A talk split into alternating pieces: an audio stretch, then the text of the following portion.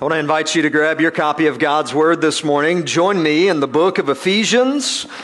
Ephesians chapter 1, verses 1 through 14. We're going to embark on a journey through the book of Ephesians over the next number of weeks together as we consider this important book in the life of the early church, as we consider this important book in our lives as well. As we get ready to do that, as we get ready to tackle this series called Death to Life, I'm curious, how many of you have ever met someone from Texas? You know, it's interesting when you meet someone from Texas, they like to let you know they're from Texas, the Republic of Texas, right? They're proud of it. We've got a few that are here. They are transplants, and uh, they don't feel like they're transplants. They're still Texonians. Is that close? Maybe not. Just Texas. There we go. You know, it's interesting that as we think about where we're from, as we think about who our parents are, as we think about maybe where we went to school and the job that we have, as we think about the fact that many of us are parents in this room, it's interesting that we oftentimes wrap our identity around those things. In fact, when people typically introduce themselves, oftentimes the first question that they'll ask is, So what do you do? And we oftentimes look at our lives, we look at ourselves, and we find our identity in a number of different things. Maybe where we're from, the job that we have, the fact that we're parents or grandparents and as we look at the book of Ephesians, what we're going to see take place is Paul specifically highlighting the identity of a follower of Jesus Christ. So, what Paul's going to do over the next number of weeks together as we unpack this book is in chapters 1 through 3, Paul is going to say to the believer, This is who you are. This is your identity. As a follower of Jesus Christ, this is what is true about you. And then in chapters 4 through 6, he's going to say, in light of who you are, this is how you should live. But for Paul, you can't jump to how you should live as a follower of Jesus without understanding at the core who you are in Christ. And So this morning, and over the next few weeks together, we're going to see Paul unpack that for us. I want to read, beginning in chapter 1, verse 1 of Ephesians. This is what the text says. Paul, an apostle of Christ Jesus by the will of God, to the saints who are in Ephesus and are faithful in Christ Jesus, grace to you and peace from God our Father and the Lord Jesus Christ. Blessed be the God and Father of our Lord Jesus Christ, who has blessed us in Christ with every spiritual blessing in the heavenly places. Even as he chose us in him before the foundation of the world, that we should be holy and blameless before him. In love, he predestined us for adoption to himself as sons through Jesus Christ, according to the purpose of his will, to the praise of his glorious grace with which he has blessed us in the beloved. In him we have redemption through his blood, the forgiveness of our trespasses, according to the riches of his grace, which he lavished upon us in all wisdom and insight, making known to us the mystery of his will, according to his purpose, which he set forth in Christ as a plan for the fullness of time, to unite all things in him, things in heaven and things on earth. In him we have obtained an inheritance, having been predestined according to the purpose of him who works all things according to the counsel of his will so that we, who were the first to hope in Christ, might be to the praise of his glory. In him, you also, when you heard the word of truth, the gospel of your salvation, and believed in him, were sealed with the promised Holy Spirit, who is the guarantee of our inheritance until we acquire possession of it to the praise of his glory. Father, we ask this morning that you would open our eyes that we would be able to see, that you would open our ears that we would be able to hear, and that you would open our hearts and our minds that we would be ready to respond to your word and to your spirit. We ask all of this in Jesus' name. And everyone said, Amen. As we look at the passage of Scripture this morning, I want you to notice, first of all, the greeting that Paul uses to introduce this letter to the church in Ephesus. Paul highlights the reality that he is an apostle of Christ Jesus. He has seen the risen Christ. He's an apostle to the will of God. And he's writing this book to the saints, the believers who are gathered in Ephesus. You see, Paul had spent some time in Ephesus. In fact, three years he had shared the gospel of Jesus Christ with them. He had discipled many of them. He had started a church in that important city. And Paul, on the back end of that, is writing back to this church to instruct them, to encourage them, to challenge them to continue living out the Christian life. Ephesus was an important city in the ancient world. It was on a trade route. It was a city about the size of Tampa in size. But it was a city that had given itself over to worship of many gods. And one in particular that they had built a temple to, it was one of the seven wonders of the world. People would journey to Ephesus so that they could worship at this specific temple to a false god.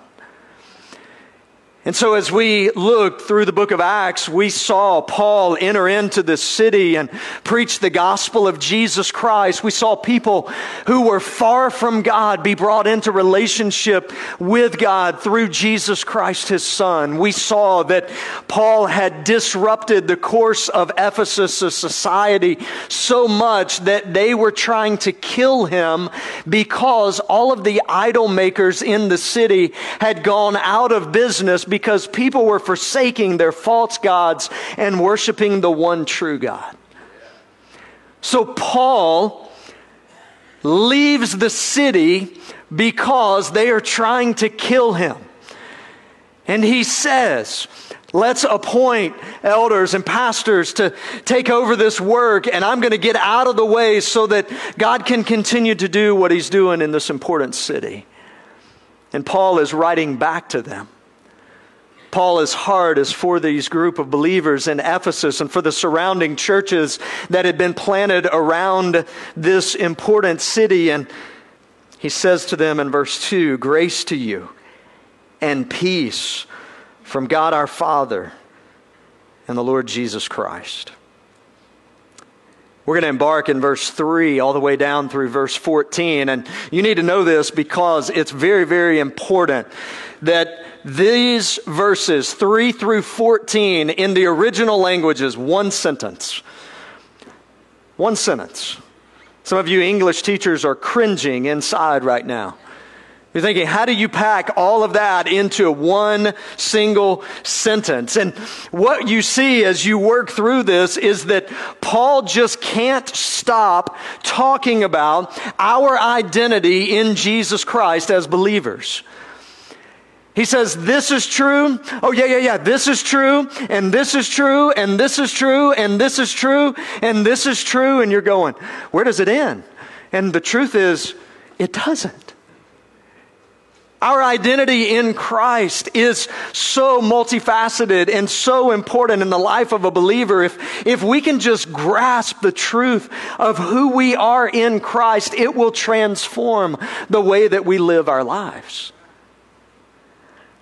If you're taking notes this morning, I want you to write down this main idea that'll frame our time together in the text this morning. And it's this truth understanding your identity in Jesus Christ is key to living out the Christian life. If you and I, who are followers of Jesus, can grasp our identity in Christ, if we can understand what Christ has done for us, it will change the way that we live our lives. And you may be here this morning, and the truth is that you are not yet in Christ. So I want to challenge you as we walk through the text this morning to consider what Paul is saying is true about the follower of Jesus. And ask yourself this morning would I want this to be true about me. And if that's your heartbeat today, you have an opportunity to respond to the gospel of Jesus Christ, to trust in Jesus for your salvation this morning.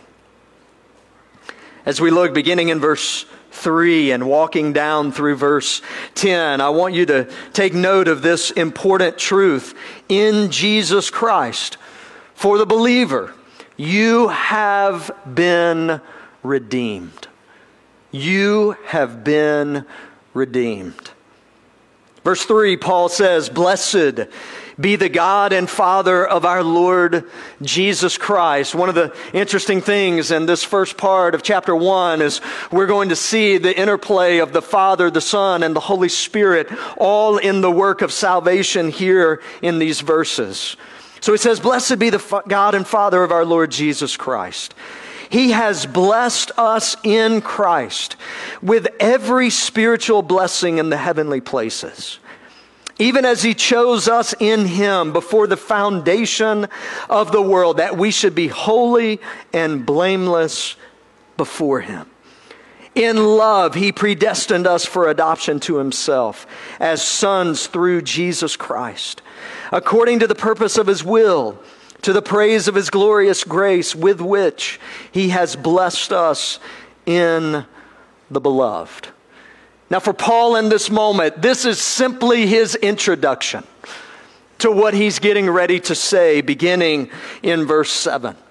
He's simply laying the groundwork for us understanding as believers what it means for God through His Son Jesus Christ to redeem us, to save us, to transform our lives.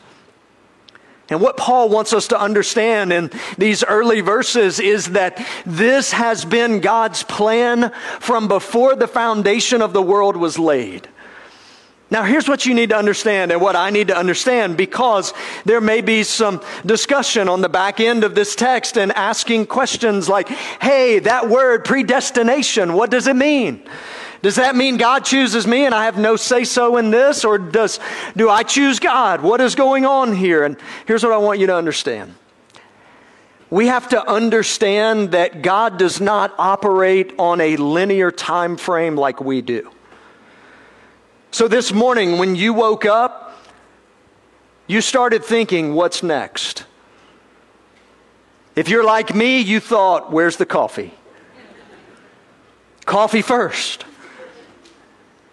And then you thought, okay, after that, I grab my Bible and I read, and then take a shower, get ready to go to church and drive. And we think about life in linear terms. We move from point A to point B, from being born to growing up to death. That's how we view life. But what you have to understand is that God exists outside of time. That it is God who created time. So when we look at a text like this and we see the emphasis here on predestination that God chose us in Him before the foundation of the world, what we have to understand is that God is existing outside of time and God sees the past and the present and the future right now. And the emphasis that Paul is making here is not an order of events that take place. What he's emphasizing here is the reality that what happens in the act of salvation is not by accident. That in Genesis chapter 3, when Adam and Eve sin in the garden, God is not sitting there saying, Oh, guys, what do we do now? I didn't see that coming. I didn't know that that was about to happen. No, God knows ahead of time what's going to happen. And before the foundations of the world were laid, God knew that He would send His Son, Jesus Christ, to this earth. That He would die on the cross for our sins, that He would make it possible for us to be forgiven and to be brought in right relationship with our Heavenly Father. As we look at what Paul lays out for us here, it's the roadmap of God's purpose and plan unfolding in our lives. As we look at verse 7, I want you to notice what Paul writes here. In Him, that is, in Jesus Christ, we have redemption through his blood, the forgiveness of our trespasses according to the riches of his grace. So, follower of Jesus, I want you to be reminded this morning that you have been redeemed. That's not a word that we oftentimes use, but I remember as a kid growing up, we had a place that we would go and hang out called Putt Putt. And you would be able to play in the arcade there, and you would put your tokens in, and you'd play the game, and it would spit tickets out to you.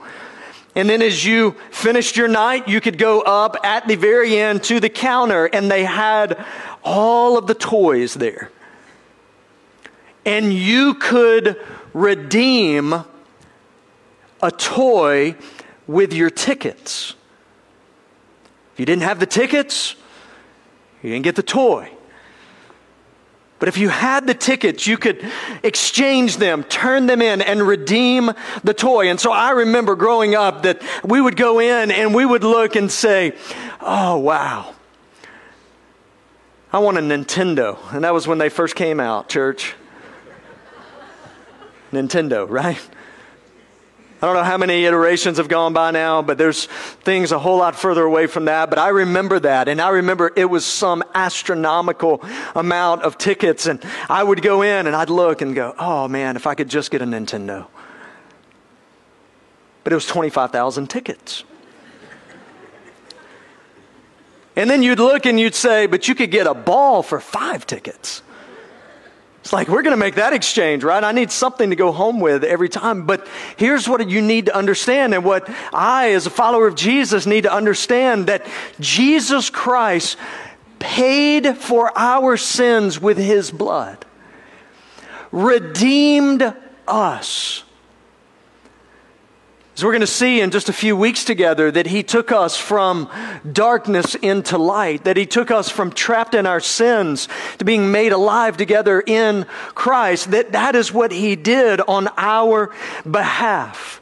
So, as you think about that this morning, what I want you to know and to understand that for you as a follower of Jesus, that Jesus Christ redeemed you. And it was according to the riches of his grace. Verse 8 says that he lavished upon us. Saw a video this past week of a man who was in a jewelry store and he was trying to buy an engagement ring. Some of you may have seen this. Shaquille O'Neal walked in to the jewelry store and he overhears the conversation that this man's having with the person who's checking him out. And he's saying, I'm going to have to set this up on a payment plan over the next 12 months to pay for this. And Shaquille O'Neal reaches into his wallet and pulls his credit card out and said, I got this. Some of you are thinking, where was he when I was there? But what an extravagant and lavish gift that he gave to this man. But what I want you to understand is that you, if you are a follower of Jesus this morning, you've experienced that same thing to a much greater degree that Jesus Christ has lavished his grace on you.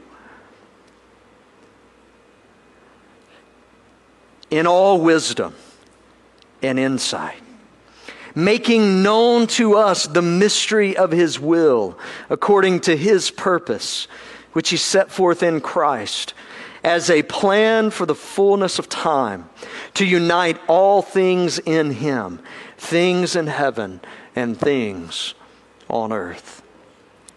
If you're a follower of Jesus here this morning, you play a part in God completing his plan of redemption in this world, of setting things that are wrong right. You and I play a part in that. And if you're here this morning and you've never trusted Jesus Christ as your Savior, you can have a part in this you can experience what it means to have your sins forgiven, to be redeemed, to be purchased by the blood of Jesus Christ shed on the cross. You can experience forgiveness of your sins, the amazing, lavish grace of God in your life.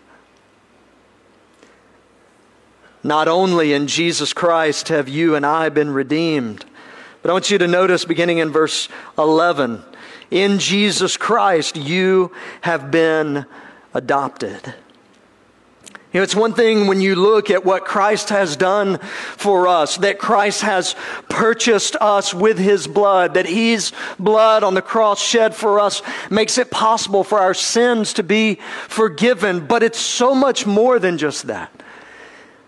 And what Paul wants us to understand in the text this morning is not only have we been saved from our sins, not only have we been redeemed, have we been purchased with the blood of Jesus Christ. Not only that, but God, through Jesus' act there on the cross, saving us from our sins, has brought us into his family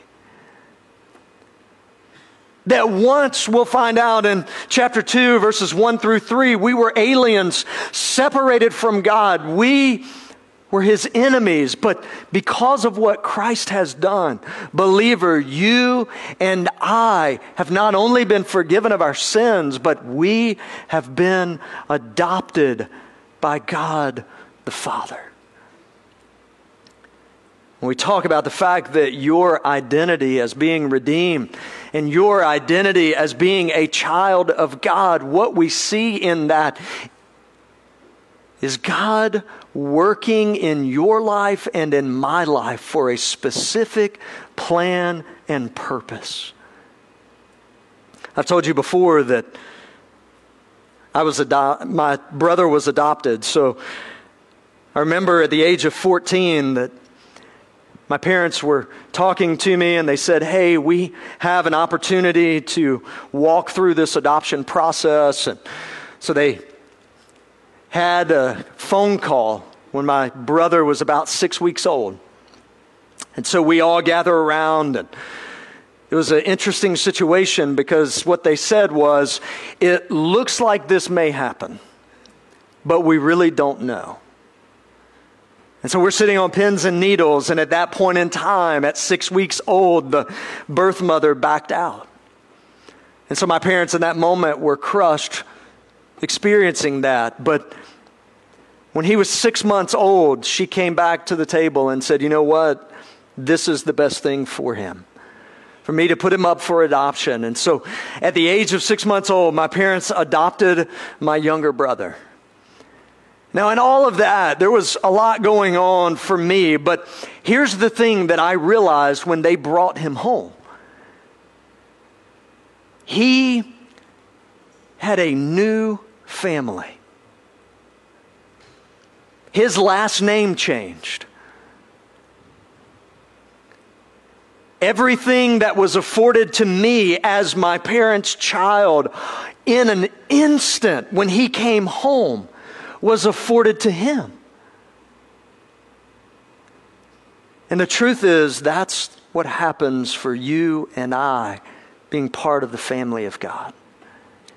So no longer are we aliens, no longer are we separated from God, but God not only has purchased us with His blood, but He has brought us into His family. You, as a follower of Jesus this morning, are a child of God, which means that when God sees you, He sees His child. You look and you say, What comes with that? The same thing that comes with being a child of any family acceptance, love. Oftentimes, siblings. Meaning, for you and for me, if we're followers of Jesus this morning, we are brothers and sisters in Christ.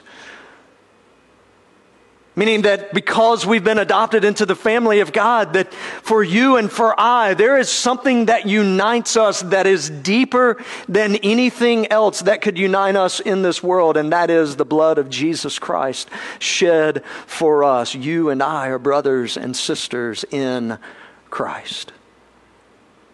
Paul continues here in verse 11.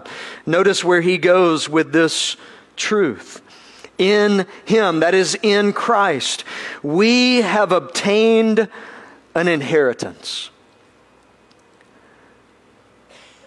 Now, think about that for just a second. Because of what Christ has done for us, we have been brought into the family of God. And as a result of being part of the family of God, we have received an inheritance. You say, Michael, what is that inheritance? Well, certainly as we look long term focused, it is eternal life. We've received eternal life through Jesus Christ, our Savior. Our sins have been forgiven. The promise that Jesus has made to us is that we will spend eternity with Him in heaven. But it's not just that. It's not just an inheritance waiting for a long time from now, but it's an inheritance that we have the opportunity to live in today. If you notice, Jesus said, Not only did I come to give you life eternally, but I came to give you life abundantly. And too many times we confuse that with material possessions. Some preachers have hijacked that and said, all you need to do is ask God and He'll give you whatever you want. And I'm like, where's the red Ferrari? But that's not at all what Jesus is talking about. What he's talking about is for you and for me who have been adopted into the family of God, we have received not only an eternal inheritance that we'll one day be able to enjoy, but we have received an inheritance today that we can also enjoy. And that is a life lived the way that God intends for it to be lived. You see, when you look back, what you realize in the Garden of Eden is that Adam and Eve were designed, were wired in such a way that for them to live the way God intended was in relationship with Him. We've said this time and time again for every single one of us. There is a God shaped hole in the human heart that only God Himself can fill. And we try to fill it with all kinds of things that will never fill it. But when we fill it with God Himself, when we are adopted into the family of God, we live life the way life was meant to be lived in relationship with God.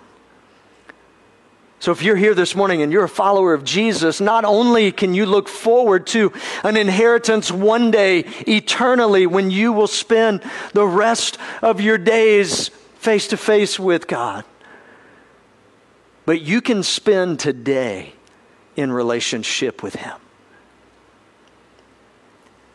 Every single day, you have an opportunity to walk with Jesus. Every single day, you have an opportunity to open His Word and to hear from Him. Every single day, you and I have the privilege to join together with other believers and to encourage one another, to build one another up so that we will do what God intends for us to do with our lives. In Jesus Christ, we have obtained an inheritance, having predestined according to the purpose of Him who works all things according to the counsel of His will, so that we who were the first to hope in Christ might be to the praise of his glory. The inheritance we have obtained. It's interesting. It's all to the glory of God. The fact that we've been adopted into his family is to his glory. So, for you and for me, as we live out the Christian life, as we walk with God day in and day out, it is bringing praise to His name every single day.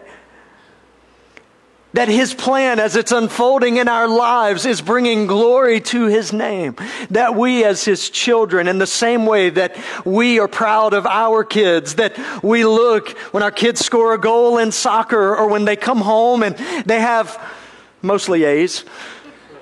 Or when they come home with the kindness award from school, we're like, yes, great job. That's amazing. You are living out exactly what we wanted. And the Father does the exact same thing with us as His children to the praise of His glory. And then lastly, in verse 13 and 14, in Jesus Christ, you have been sealed. Notice beginning in verse 13, in him you also, that's in Christ, when you heard the word of truth, the gospel of your salvation, and believed in him, listen to this, you were sealed with the promised Holy Spirit who is the guarantee of our inheritance until we acquire possession of it to the praise of his glory. So, for you and for me, if we're followers of Jesus, not only have we been redeemed, not only have we been brought into the family of God, but we have the stamp, the seal of the Holy Spirit of God who dwells within us to prove, to seal the truth of what Jesus Christ has done in our lives. It's interesting. I told you before that I'm a fan of history. I enjoy going back and reading biographies of people. And one of the things that I think we should bring back these days is the art of letter writing. Twitter's fine, Facebook's usually dumb. Full transparency, right, church? But the art of letter writing, to actually sit down and put pen to paper. And what you see, and I love this practice, and, and, and I think we should resurrect it. So if you go home today and you want to follow the pastor's instructions, write a letter to somebody, okay? But one of the things that you see that took place in history past is that people would finish a letter and they would close the letter up. And it was long before someone came up with the bright idea to have an envelope. They would simply fold the piece of paper over and they would pour a bit of wax on the corner of the piece of paper and they would stamp it with a seal so that you would know who the letter was from.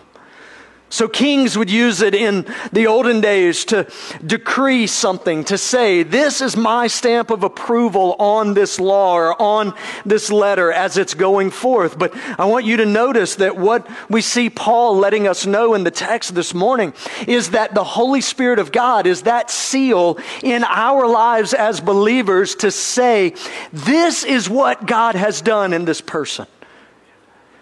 That the Holy Spirit of God, every believer has the Spirit of God indwelling him or her, and it is the seal of what God has done in their lives. So, for you and for me,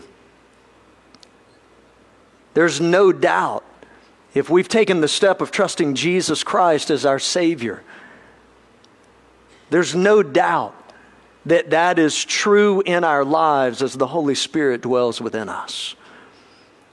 You know, it's interesting that what we see in light of the Holy Spirit indwelling us is that there's fruit that is evident in the life of a believer. That for you and for me, that as we live out the Christian life, fruit will be evidenced in our lives. For us this morning, Paul has unpacked for us the reality that our identity in Jesus Christ is the foundation that we need to be able to live out the Christian life that He's called us to live. So, when I ask you this morning if you would bow your heads with me and close your eyes, and our worship team will make their way back up, and we'll have a time of invitation, and then we'll follow that this morning with an opportunity to celebrate communion together. But with your heads bowed and with your eyes closed this morning,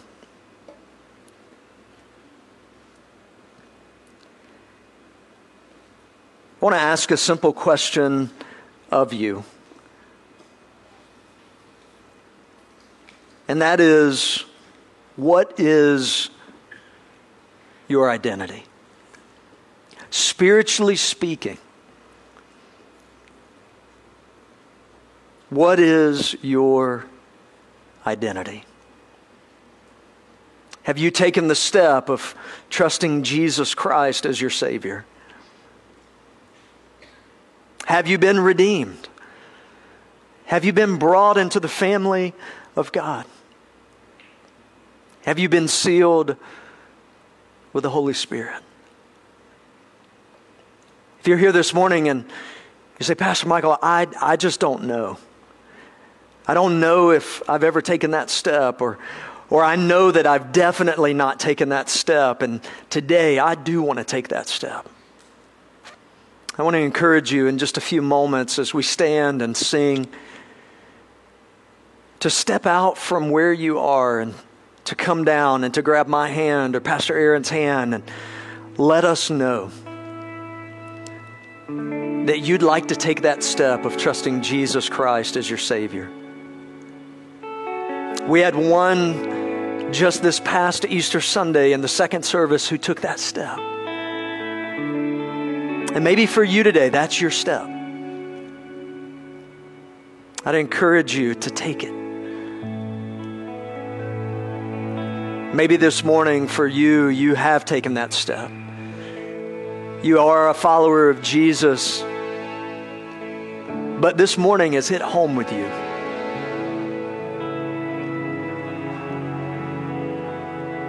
You've struggled living out the Christian life. You have had a difficult time and you've wondered, what, what am I missing? What's the secret that I just don't know about? And maybe you today need to take some time, just go back to the basics. To be reminded this morning that in Jesus Christ you have been redeemed. That Jesus Christ's death on the cross his blood shed has made it possible for your sins to be forgiven. That His resurrection has secured salvation for you. Maybe this morning it's a time for you to rest in that,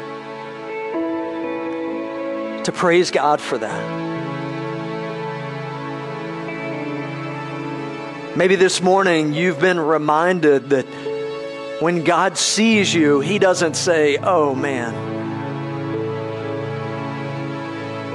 They always mess up.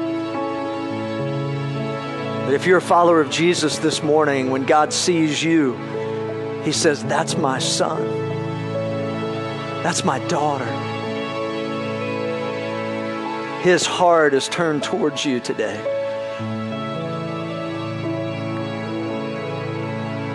And maybe you need to rest in that.